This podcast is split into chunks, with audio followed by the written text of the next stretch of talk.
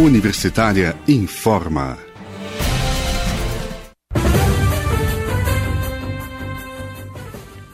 Olá, bom dia. Na Universitária agora são 10 horas. Eu sou Ana Flávia Pereira e estamos começando aqui pela rádio da Universidade Federal de Goiás os boletins informativos desta terça-feira, 16 de março de 2021. Nossa programação você pode acompanhar nos 870m, pelo site radio.fg.br e pelo aplicativo 1000FG. Os boletins informativos da Rádio Universitária você encontra também em formato de podcast nas principais plataformas digitais.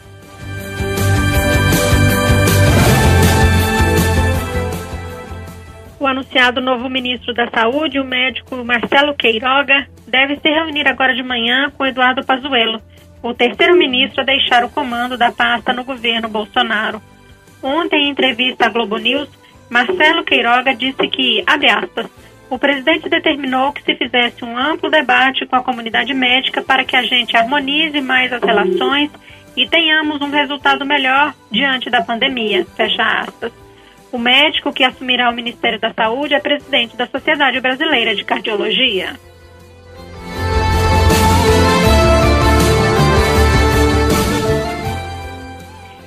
E Marcelo Queiroga é uma pessoa próxima ao presidente Bolsonaro. Chegou a atuar na equipe de transição do governo em 2018.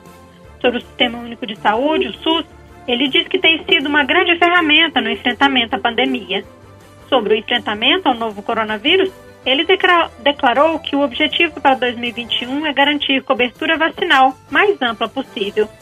Sobre medidas restritivas como o lockdown, ele afirmou que só devem ser aplicados em situações extremas e não deve ser política de governo.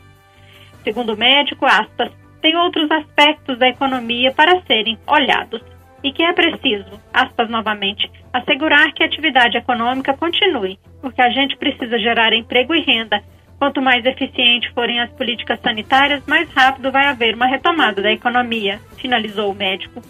Marcelo Queiroga defende ampliar o diálogo com estados, municípios e diversos atores da sociedade para vencer o novo coronavírus. Sobre a defesa do presidente Jair Bolsonaro de um tratamento precoce para a Covid-19, o novo ministro diz que se trata de uma questão médica, que os médicos têm autonomia para prescrever mas o médico também diz que não há tratamento específico contra a Covid-19.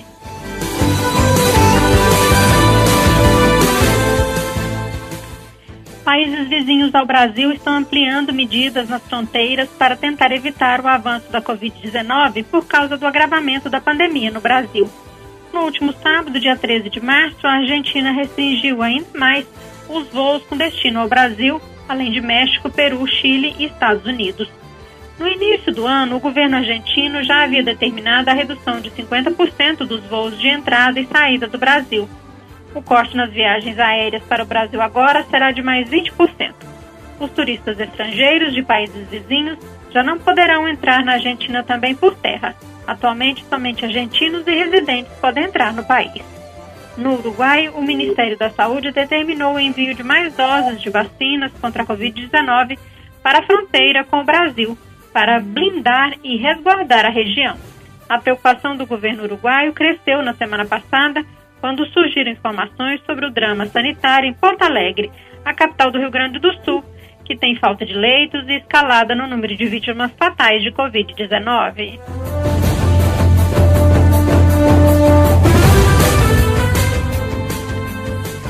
As mulheres têm sido o grupo populacional mais sobrecarregado durante a pandemia da Covid-19 seja porque são maioria entre os profissionais de saúde, porque enfrentam jornada dupla ou tripla de trabalho, ou porque estão entre os que mais perderam emprego, além de sofrerem com a violência doméstica e o aumento dos casos de feminicídio.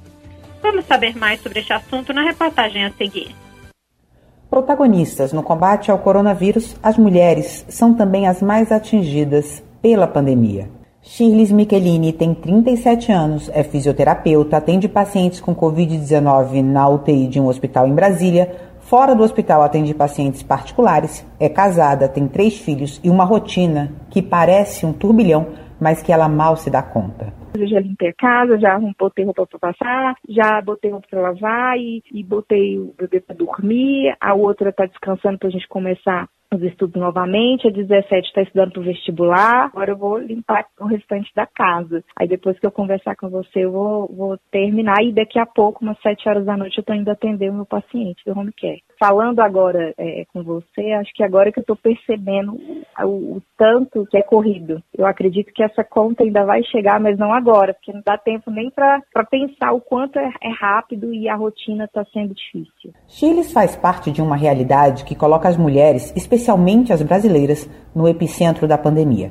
A maioria dos profissionais de saúde que atende pacientes com Covid-19 em todo o mundo é formada por mulheres. Elas representam pouco menos da metade dos médicos, 46%, 85% das equipes de enfermagem e 85% dos cuidadores de idosos. Se algumas mulheres precisam enfrentar o vírus de frente e ainda lidar com jornadas triplas, outras ficaram sem renda. O desemprego é um dos efeitos colaterais da pandemia que também atinge mais as mulheres. Segundo o CAGED, entre junho e novembro do ano passado, período em que a Covid-19 parecia perder a força, foram abertas mais de 309 mil vagas de trabalho em todo o país, apenas para homens. Para as mulheres, o saldo foi negativo. Foram fechadas mais de 82 mil vagas.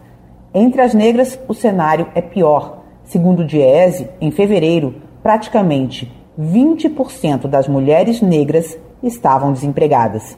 Entre as trabalhadoras domésticas, 1 milhão e 600 mil perderam o emprego sem trabalho, com jornadas ampliadas, sob estresse, confinadas em casa e algumas com os agressores. Segundo o Fórum Brasileiro de Segurança Pública, ao mesmo tempo que o número de denúncias de violência doméstica caiu mais de 27% em 12 estados no primeiro semestre do ano passado, o número de feminicídios aumentou 2,2%. Da Rádio Nacional em São Paulo, Eliane Gonçalves.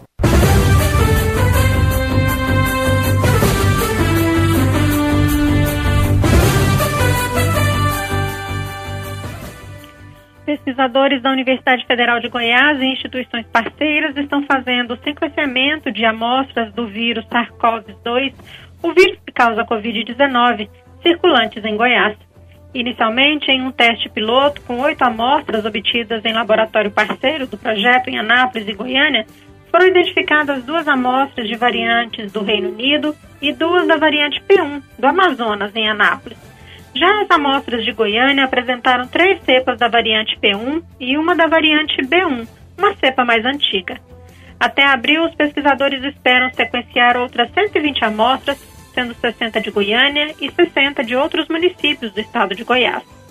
O sequenciamento do vírus é importante para oferecer subsídios que permitam aos técnicos das secretarias de saúde verificarem características dos pacientes e melhorar a vigilância epidemiológica.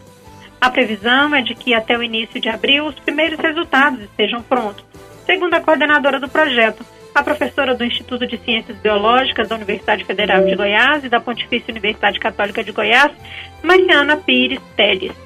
Além da UFG e da PUC Goiás, o projeto também tem parceria com o Instituto Federal de Goiás. O financiamento vem da Fundação de Amparo à Pesquisa do Estado de Goiás, FAPEG, e também do Laboratório de Ecologia e Evolução da UFG, que está fornecendo equipamentos, espaço físico e envolvendo pós-graduandos que atuam de forma voluntária para realizar esse sequenciamento.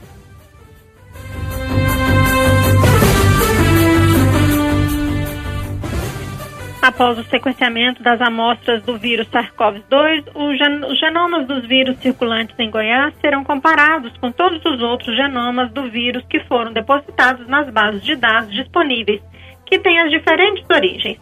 Uma possibilidade é que, a partir dos dados obtidos no mapeamento do genoma, novas variantes genéticas também podem ser identificadas e descritas.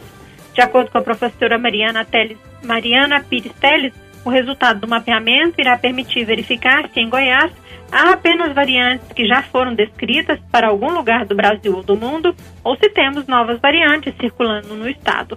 Os resultados da pesquisa serão disponibilizados em um banco de dados internacional.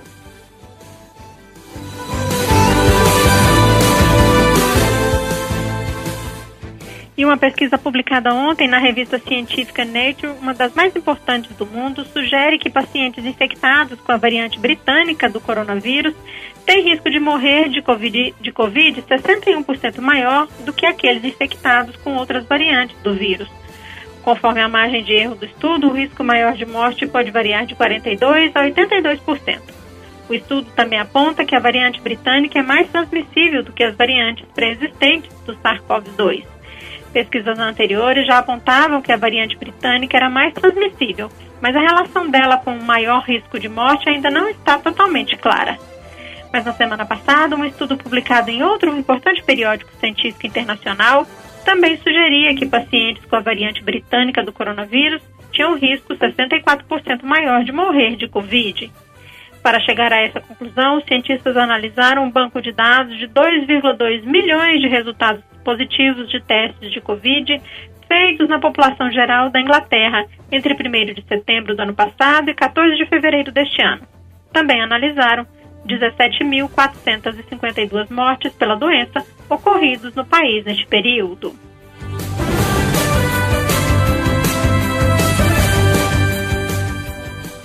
Agora na Universitária são 10 horas e 11 minutos.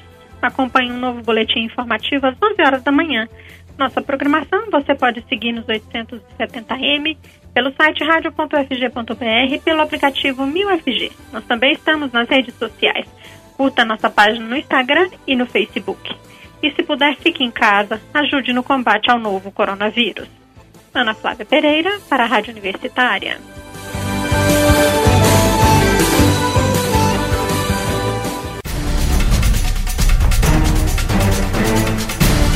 Universitária informa.